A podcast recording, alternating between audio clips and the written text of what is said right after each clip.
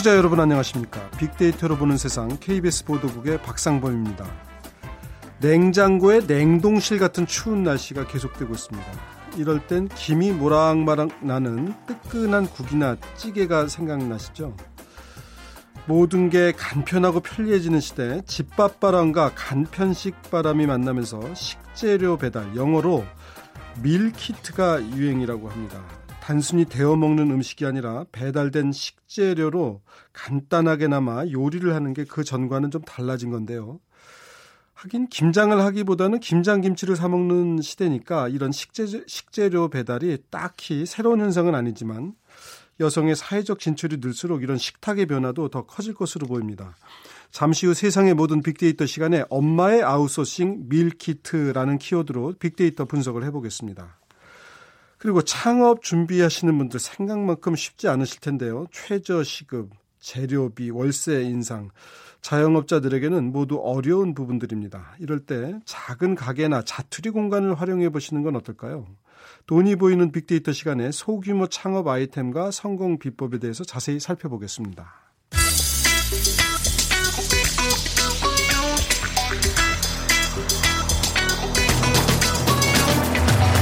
오늘 여러분이 궁금한 모든 이슈를 알아보는 세상의 모든 빅데이터.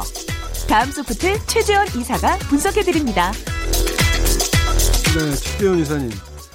엄마의 아웃소싱 밀키트가 오늘 키워드예요. 네네. 그러니까 전에는 이제 엄마가 직접 하던 일을 외주를 줬다 이런 얘기네요. 그렇죠. 아웃소싱의 의미가 직접 하지 않고 예. 어, 다른 쪽에 일을 시킨다라는 그런 의미잖아요. 예. 그러니까 엄마의 역할이 예전하고는 좀 달라졌다라는 예. 표현으로 제가 엄마의 아웃소싱이라는 예. 표현을 좀 만들었는데 네. 사실 주부 엄마라는 두 단어만 놓고 보면 주부는 예전과 그렇게 뭐 많이 달라지지 않은 그런 네. 느낌이지만 네. 엄마라는 느낌은 좀 많이 달라졌다라는 네. 게좀 보여져요. 사실 지금의 좀 뭐 새내기 엄마들 포함해서 보통의 엄마들도 네. 어려서부터 교육을 이제 양성 평등 교육 많이 받았고 또 글로벌 네. 인재를 그리면서 성장한 예. 어, 여, 그녀들이기 때문에 주부라는 예. 역할에는 만족하기는 어렵죠. 그래서 예.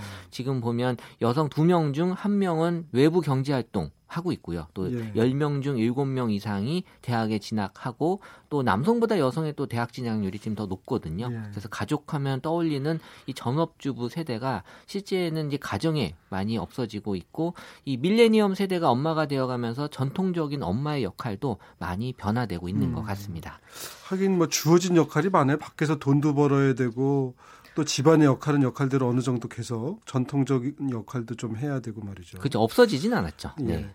그러다 보니까 좀, 어, 좀 외주를 줄 건 주고 그러니까 어떤 부하를 좀 줄인다는 의미에서 이제 그런다는 그렇죠. 얘기인 네. 것 같은데 그 하긴 제가 조금 전에 또 말씀드렸습니다만 이제 과거에 요맘때 아 이제 조금 철이 지나가긴 하는데 지났죠. 12월 초가 김장철이에요 중부지방 같은 경우에 근데 이게 김장을 하시는 분들이 적잖아요. 대부분 이제 김치 포장 김치 같은 거 사다 먹지. 사드시죠. 그러니까 이제 과거에 김장을 하고 또 장을 어, 된장, 고추장을 직접 담그던 당근. 시절에는 집집마다 사실은 손맛이 좀 달랐거든요. 그렇죠. 지금은 이제 그런 거는 좀 없어지고 있어요. 그러니까 김장의 모습을 보면 달라졌다라는 예. 게 가장 크게 보여지는데 사실 엄마나 주부의 1년 중 큰 행사 중에 하나가 김장이었잖아요. 예. 사실 전통적인 김장의 모습은 이 김장 마스터라고 불리우는 친정 엄마나 시어머니가 이제 김장 준비를 하면 예. 주말에 이제 가족들이 다 친지들이 모여서 김치를 담그고 또 김치 김치와 고기 보쌈을 먹는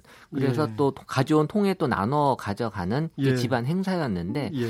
지금 뭐 김장은 또 어쨌든 힘들지만 또 뿌듯한 일이긴 했거든요. 또 추워지기 전에 해야 된 일이고요. 네. 근데 김장에 대한 변화는 이 마트의 전단 광고를 통해서 확실하게 달라졌다라는 걸 알수 예. 있는데 2014년에 이 김장철의 마트 전단 광고는 바로 산지 직송 배추였어요. 네. 그 당시는 이제 산지에서 해남 배추에서 많이 써요. 그렇죠. 배추를 예. 직송해서 판다라는 하는 게 그 당시 마트의 2014년 예. 전담 광고였다면 2015년은 그 이후에 절임 배추가 이제 막 나타나기 시작을 했습니다. 자, 절이지 마시라 우리가 절여드리겠다. 절여서 이제 예. 파는 거죠. 예. 그리고 이제 2016년에는 거의 이제 마침표를 찍었어요. 그냥 예. 포기 김치를 2016년에는 김장 시절에 예. 시기에 이제 팔기 야. 시작을 했고 이게 그러니까 3년, 2년, 3년 사이에 많이 바뀌었죠. 그러니까 3년 전에는 배추 사서 김장하세요.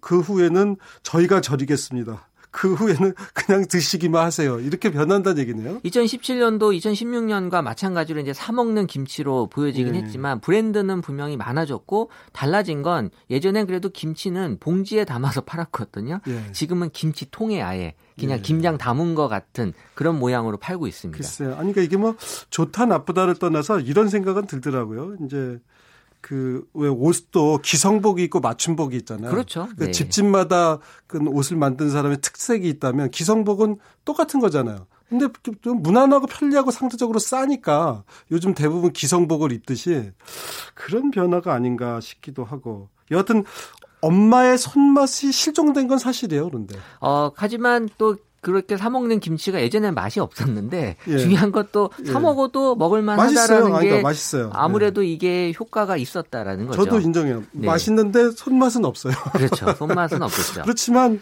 그러니까 어떤 표준화된 맛이라 그럴까? 예, 과정도 예, 없고 표준화된 네.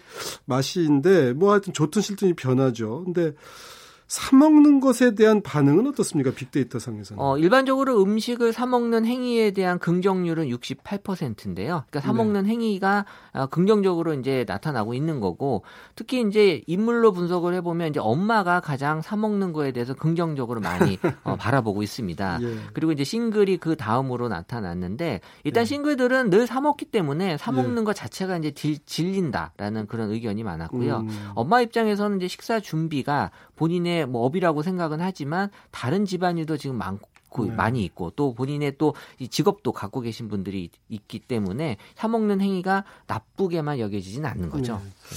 사실 하루 세 끼 하려면요 하루 종일 먹는 거 준비만 하는 게 아닌가 하는 생각이 들 때도 준비하고 있어요. 먹고 치우고 하면 저도 옆에서 보면 그래서 콘도 같은 데 가면 왜 요즘 음식을 해 먹게도 돼 있는데 잘 안해잘안 하려 고 그러죠. 네.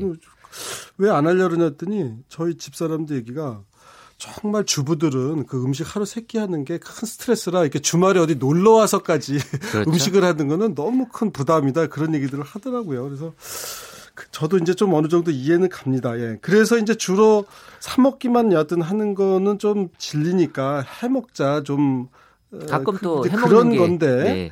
그래서 이제 집에서 해 먹는 음, 집밥이 이제 유행인 거 아니겠어요? 근데 이제 집밥이 크게 두 가지 의미가 있어요. 정말 예. 집에서 먹는 집밥이 있고요. 또 예. 하나의 집밥은 밖에서 먹는 또 집밥 집이 있거든요. 그러니까 지금은 밖에서 먹는 집밥이 더 집밥 같다라는 얘기를 많이 해요. 그러니까 왜냐면 집에서 아니, 밖에서 먹는 집밥은 뭐예요? 진짜 집에서 먹는 그 집밥을 그대로 밖에서 그 이 파는 곳들이 많아요. 그러니까 어떤 식당이. 걸 팔면 집밥이 뭐 백반이 정말 네. 고급화된 백반이죠. 아, 건강식으로 백반, 해서 그러니까 밥하고 국하고 반찬 한 그러니까 집에서 개? 흔히 먹는 건데 어, 음. 건강식으로 좀 아주 잘 꾸며놓은 집밥 식당들이 오히려 예. 지금 더 많이 어, 인기가 있, 있는 것도 사실 이제 집밥을 집에서 제대로 먹기 힘든 시절이 온 것 같고요. 네. 실제 이 집에서 그러면 뭘 해 먹나라고 예. 보면 일반적으로 해 먹는 건 이제 표현은 잘 안 하지만 예. 전반적으로 봤을 때 해 먹다라는 그 키워드를 갖고 분석을 해 보면 네. 일단 특별한 메뉴들 뭐 국수나 카레, 비빔밥, 볶음밥 뭐 스파게티, 스테이크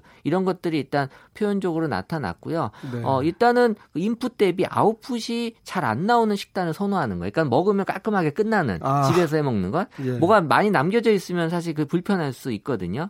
그러니까 확실한 거는 이제 국물 요리나 이런 것들이 예전에 비해서 많이 사라지고 있다라는 건데요. 그렇군요. 그러니까 집밥 연관어로 2014년에서 15년보다 2016년에서 17년을 보게 되면 엄마 요리, 국물 요리가 많이 사라지고 있는 게 나타나면 나면서 어, 나타나고 있는 새로운 메뉴는 이제 맛집에서나 느끼는 그런 소스 중심의 그런 음식들, 그 네. 소스를 뿌려 먹는 음식들이 오히려 집밥으로 나타난다라는 건 집에서 간편하게 먹고 싶어 한다라는 게 나타나는 현상이에요. 음, 네. 사실 이제 우리 소스는 간장, 고추장 이런 거잖아요. 된장. 그렇죠. 그러니까 한국의 전통적인 소스가 아니고 서양의 소스를 뿌려서 먹고 탈탈 털어서 그 빈 접시만 나오는 정도. 그렇죠. 깔끔하게. 예, 예. 예. 국물에 찌개에다가 뭐 이렇게 건더기 좀 남아 있고 이런 거 싫어한다 이런 얘기군요. 그러니까. 어, 힘들죠. 지금은. 아, 네. 알겠습니다.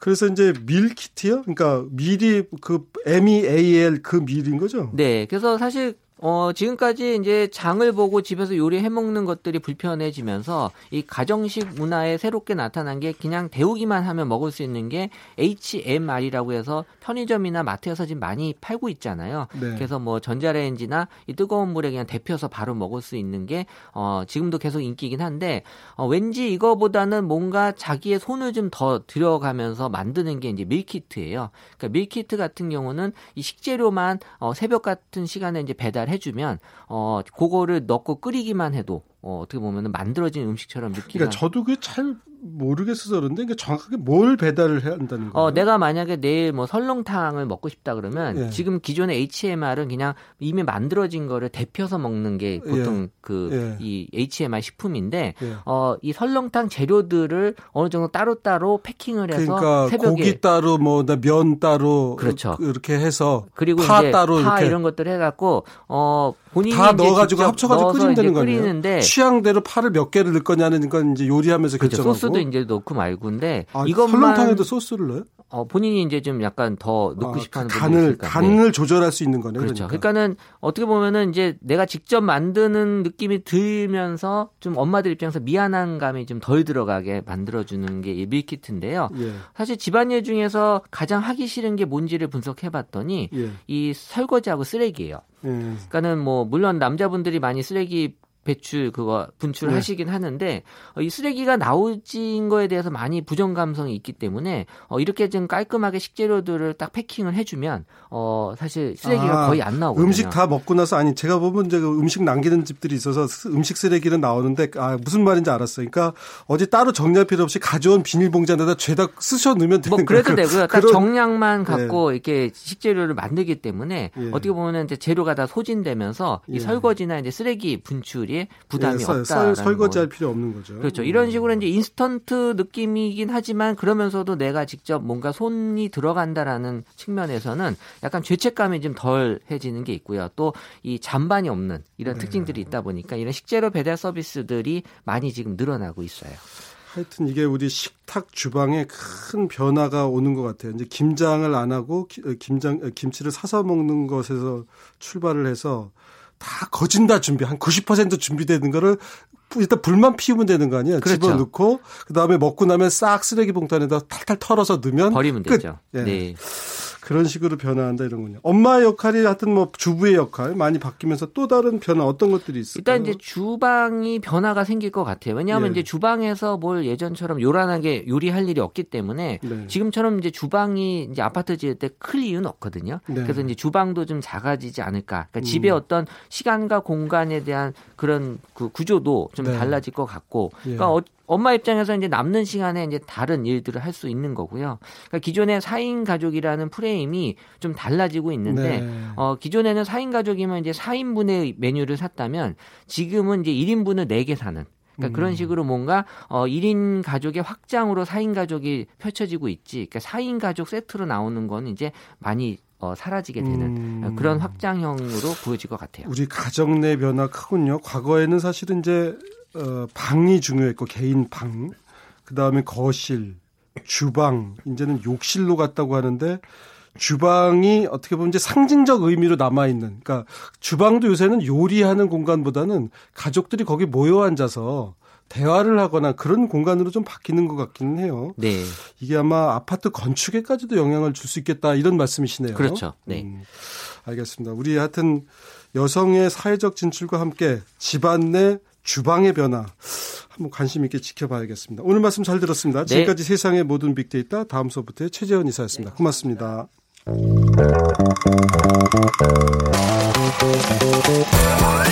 돈이 보이는 빅데이터 창업피아 이홍구 대표와 함께합니다. 자, 어서 오십시오, 이홍구 대표님. 네, 안녕하십니까. 작은 가게로 성공하는 비법을 알려주신다고요? 네, 뭐 제가 조금 이따 이 조사 결과도 좀 말씀드리겠지만 그 일단 뭐 경기가 지금 뭐 썩 좋은 상황은 아니잖아요. 그래서 네. 이제 창업 비용을 좀 줄이는 분들이 조금 많아졌고 그런 움직임이 좀 보이고 있습니다. 네. 작은 가게라 그러면 얼마나 작은 가게를 말씀하시는 거예요? 음, 저희가 얘기할 때는 한 66평방메타 그러니까 한 20평 정도 이하를 음. 어, 작은 가게라고 저희가 얘기를 하고 있습니다. 네. 또 소자본이라고 하면 네. 음, 얼마가 소자본일까요? 글쎄요, 한 2, 3천만 원 정도면 안 될까요? 아, 그렇게들 생각하고 계시는구나. 근데 네. 실제로 음, 뭐 점포가 없는 경우는 가능할 수도 있겠는데요. 네. 특히 수도권에서 뭐 창업하려고 하면 이제 보증금이라든지 예. 또 권리금이 있는 곳들도 많으니까 예. 사실은 2, 3천만 원 가지고 할 수 있는 거는 없죠. 그래서 아, 이따가 제가 작은 점포도 네, 그, 래서 이따가 제가 틈새 전략도 제가 말씀드리겠지만 음. 어쨌든 시장에서 소자본 창업 그러면 1억 원 이하 를 소자본 음. 창업으로 분류는 하고 있습니다. 한 네. 1억 가까이 든다 이런 얘기죠. 네, 네, 네. 이런 소규모 소자본 창업 시장 규모는 어느 정도나 됩니까? 어, 이게 조금 의미 있는 조사가 좀 나왔는데요. 한 그 은행에서 전국의 그 만 20세에서 64세 사이에 그 2만 명을 대상으로 조사를 했습니다. 지난 9월부터 2개월여 동안 그러니까 최근까지 조사를 한 결과가 있는데요.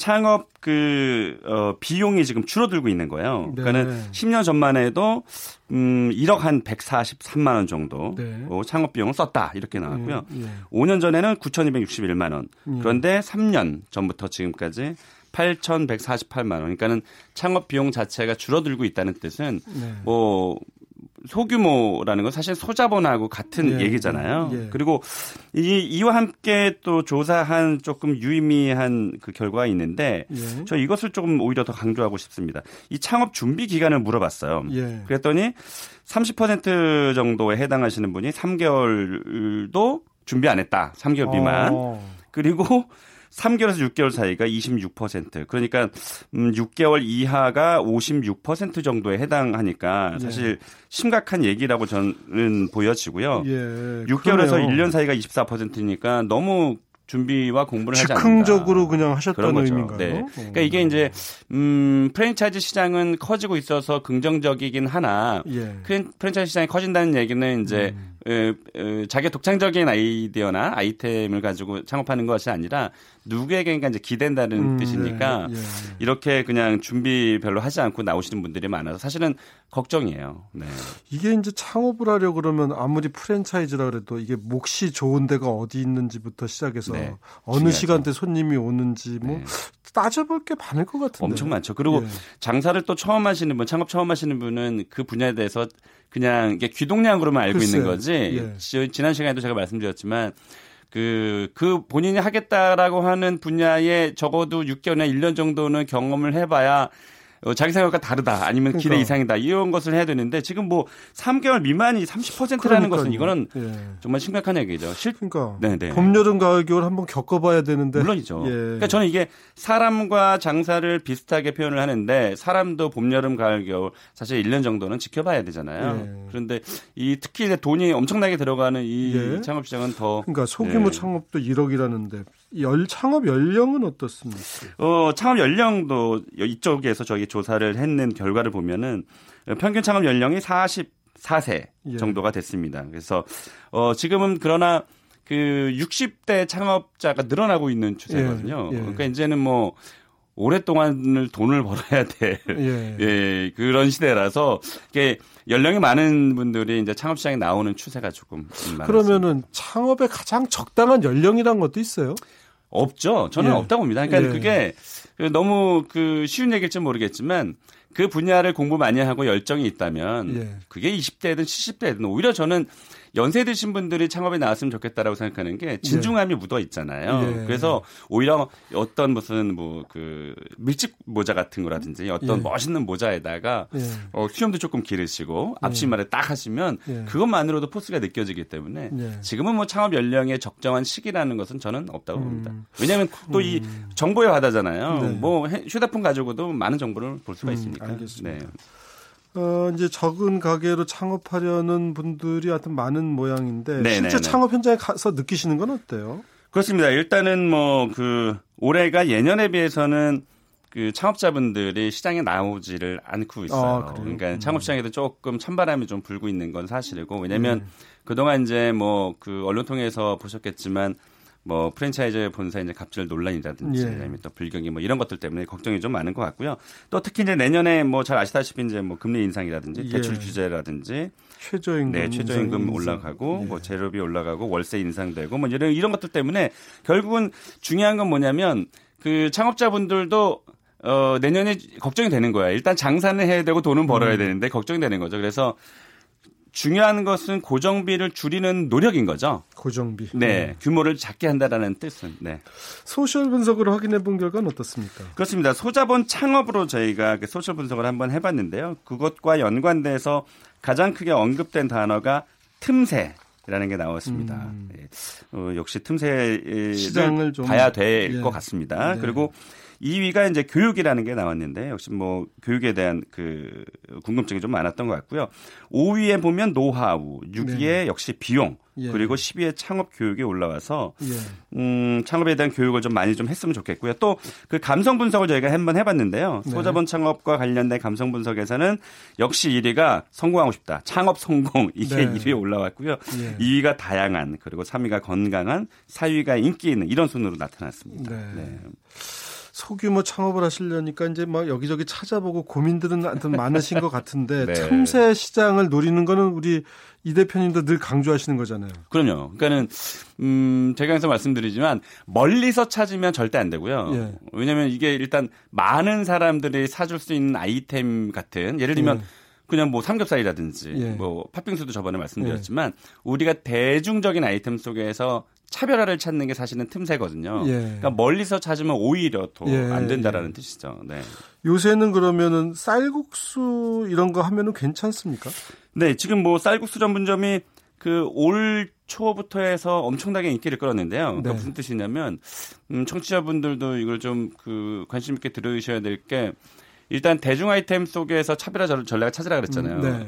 사실은 가격도 차별화거든요. 예. 이 쌀국수가 인기를 끌었던 것은 그 우리가 어 기존에 있는 쌀국수 집이 작은 것은 7,500원, 약간 대짜리는 8,500원, 네, 네. 또 비싼 거는 뭐 가로수길 같은 데 가면은 네. 만 원이 넘어가기도 하거든요. 너무 비싸요, 사실. 우리가 그렇게 인식을 하고 네. 있었는데 이거를 네. 뭐 3,500원, 3,900원에 어 이제 운영을 하니까 예. 소비자들이 열광을 한 거죠. 네. 그래서 아까 틈새 말씀드렸지만 틈새 종류 여러 가지가 있는데 가격도 틈새 전략 중에 하나인데 그러니까 중요한 거는 우리가 7,000원, 8,000원, 9,000원, 만 원에 어, 인식을 하고 먹고 있던 것을 가격을 대폭 줄여주는 거예요. 물론 음. 그만큼 뭐 반찬이라든지 그런 거 줄여주면 될 것 같고 음. 그러면 그것도 지금 틈새처럼 왜냐하면 음. 지금 쌀국수 제가 말씀드렸지만 그 공릉동에 가면 잔치국수 골목이 있어요. 예. 제가 사실 지난번에도 갔다 왔는데 3,500원의 가성비가 음. 굉장히 뛰어나거든요. 사실 이런 면들이 원가가 얼마 되지 않아요. 음. 그래서 이런 것들이 조금 그 소규모 창업에 좀 적합한 아이템이라고 보여져요. 저희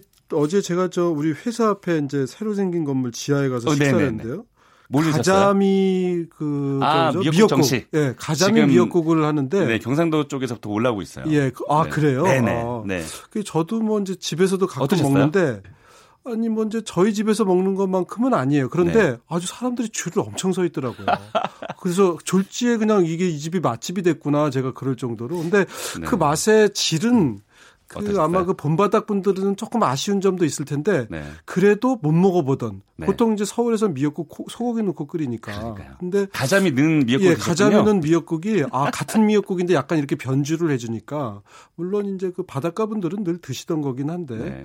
상당히 직장인들한테 목말랐구나? 이런 어. 새로운 비슷하지만 네. 다른 아이템에 네. 목말랐구나 하는 걸 느꼈어요. 이게 희한한 게요. 그 부산의 해운대에 가면 굉장히 제가 가면 꼭 먹는 집이 한 군데 있는데 네. 그 집이 그 하루에 매출이 한 400여만 원 정도 되는 줄 서서 먹는 집인데 역시 미역국 정식집이에요. 아. 근데 그 미역 저는 미역국이 뜰 수 있다라는 것을 사실 예전부터 생각했거든요. 왜냐면 제가 말씀드렸지만 대중화 속에서 차별을 찾아야 했잖아요. 네, 네.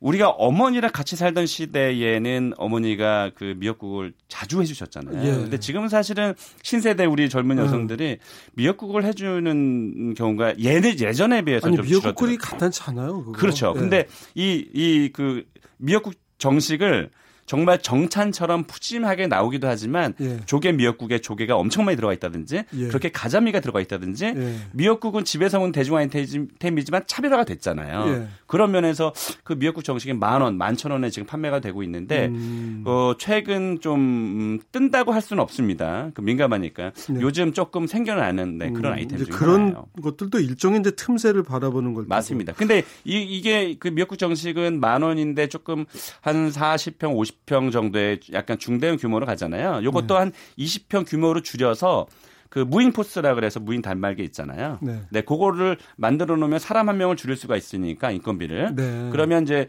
어, 만 원짜리를 뭐 7천 원이나 8천 원 낮출 수도 있겠죠. 그런 네. 전략도 어, 한 1억 원 이하로 충분히 음. 창업할 이 또 가능한 아이템이에요. 샵인 샵이라는 말은 무슨 말이에요? 말 그대로 뭐 점포 안에 점포를 얻는 건데 우리가 전전세라는 얘기 많이 하잖아요. 예. 법적인 용어로는 전대, 그러니까 예. 전대차계약 이렇게 되는데 예를 들면 그 한 어, 한 100평방메타 그러니까 한 음. 33평 정도 되는 공간에 그 쓸데없는 필요 없는 공간이 있을 수가 있어요. 네, 그렇죠. 그 운영하시는 분이. 네, 네. 그러니까 이거를 돈이 좀 없으신 분들은 네. 딱 보고 보면서 저 자투리는 내가 임대를 얻을 수가 있겠다. 아. 기존에 장사하시는 분에 그러면 타협이 가능하죠. 예를 들면 아. 뭐 15평방미터만 줘라. 그러니까 5평만 줘라. 3평만 네. 줘라. 그럼 거기다 임대료를 주겠다 해서 아. 오히려 그런 것들은 권리금이 없죠. 예. 왜냐하면 가게를 파는 게 아니니까 예. 잠시 전전세로 임대를 얻는 예. 거니까 그런데 하기는 어떤 걸 파는 게 좋을까요? 그렇게 작은 공간에서 음, 작은 공간에서 팔 수 있는 예를 들면 꽃이라든지 꽃이요. 네, 아니면은 최근에 뭐 핫도그 전문점도 조금은 뜨고 있잖아요. 네. 그 핫도그 전문점도 한 다섯 평 정도면은 충분히 가능하니까 어, 단일화된 메뉴를 하나만 딱 잡아서 너무 많이 하려고 하지 말고 네. 그러면 충분히 샤브샴도 가능하고요. 음. 또 최근에 추세가 기존에 있는 술집이라든지 그러니까 네. 저녁에만 운영하는 낮에는 운영하지 네. 않잖아요. 네. 사실은 임차인은 24시간 빌리는 비용을 임대인에게 내는 거거든요. 네. 놀리면 안 되는 네. 거죠. 네. 그래서 음, 점심에 점심 뷔페만 잠깐 아, 아 빌리는 아, 그런 경우 있죠. 술집인데. 네. 예. 그거를 뭐 한 150만 원이나 200만 원 정도 주고 또 빌려주고 빌려받는 경우도 있어서 이런 것도 share 창업이라는 또 얘기를 많이 합니다. 음. 네. 그리고 이제 그 이렇게 책도 보고 술도 마시고 뭐 그런 집도 어, 있다 네. 그러고 요즘은 참 그런 업종이 이런 네. 걸 뭐라 그래야 되나요? 이게 하이브리드라고 그래야 되나? 하이브리드 콜라보레이션 네, 네, 뭐 그런 뭐 경우도 꽤 있는 것 같아요. 최근에 그 만화 책 좋아하세요? 예. 만화 카페도 요즘 뜨고 있어요. 예. 그냥 그러니까 만화 가게인데 그 안에 또 텐트를 집어넣어서 예. 그 텐트 안에서 또 노는 거야. 그러니까 커피도 마시고 예. 라면도 시켜 먹고 누워서 뭐 10시간도 이렇게 예. 만화책을 보고 그건 시간 야. 단위로 끊어서 이제 돈을 받는 거죠. 예. 뭐 그런 콜라보도 지금 있고 또 북카페가 옛날에는 아이템이 다양하지 않을 때 그 그 삼청동에 지금도 있더라고요. 예. 그 청와대 올라가는 길에 예. 예. 과거 저도 한 25년 전에 갔던 곳인데 네. 그때 어 인기를 끌었다가 그 이후에는 사실 북카페가 별로 인기가 없었는데 음, 지금 네. 그렇게 콜라보가 돼서 예. 책을 보면서 까, 그 커피를 마실 수 있는 예. 또 심지어 미용실에서 커피를 마실 수 있는 콜라보를 하는 경우가 있어요. 어. 그래서 이렇게 콜, 그 좋은 아이템만 묶어서 콜라보 하는 것도 좋은 네. 틈새일 네. 수 있습니다. 서점과 커피숍이 연관되는 경우, 서점 안에 커피숍이 들어오는 경우는 참 많던데, 네. 자, 이런 소규모 창업의 어떤 장점, 그리고 단점도 있을 테죠? 장점과 단점 어떤 게 있을까요? 네, 역시 저는 사실은 처음 창업하시는 분에게는 소규모 소자본으로 일단 권합니다. 역시 뭐 비용 절감 측면에서도 그렇고요. 네. 또 시범 운영을 한다라는 측면, 소비자 반응을 본다는 면에서 또 아까도 그 초에 말씀드렸지만 인건비하고 월세가 가장 큰 고정비거든요. 네. 그래서 그것을 줄인다는 점에서 장점이고요.